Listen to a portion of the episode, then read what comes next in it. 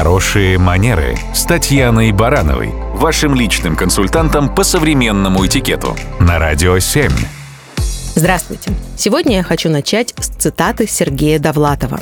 Всякая литературная материя делится на три сферы. То, что автор хотел выразить, то, что автор сумел выразить, и то, что он выразил, сам этого не желая. На самом деле это актуально не только для писателей, но и для каждого человека, который вступает в коммуникацию. То есть для каждого, кто общается с другими. Сплошь и рядом можно услышать истории о том, как кто-то был уверен, что его идея проста и очевидна, но собеседник явно так и не понял эту мысль до конца.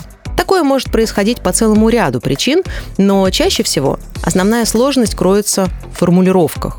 Не используем ли мы в процессе общения чрезмерно много профессионализмов, сленга или слов, которые могут быть по каким-либо причинам непонятны собеседнику?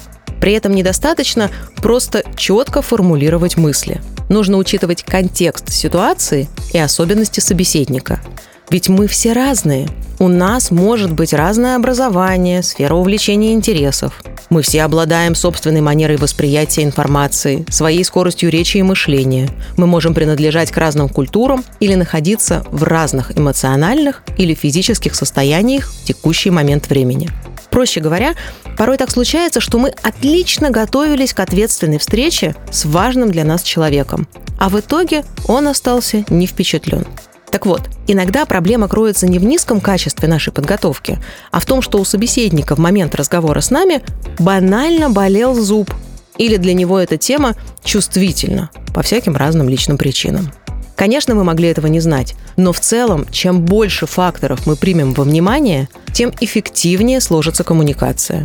И тем больше шансов, что мы не ограничимся просто выражением собственных мыслей и идей, но и убедимся, что визави нас понял.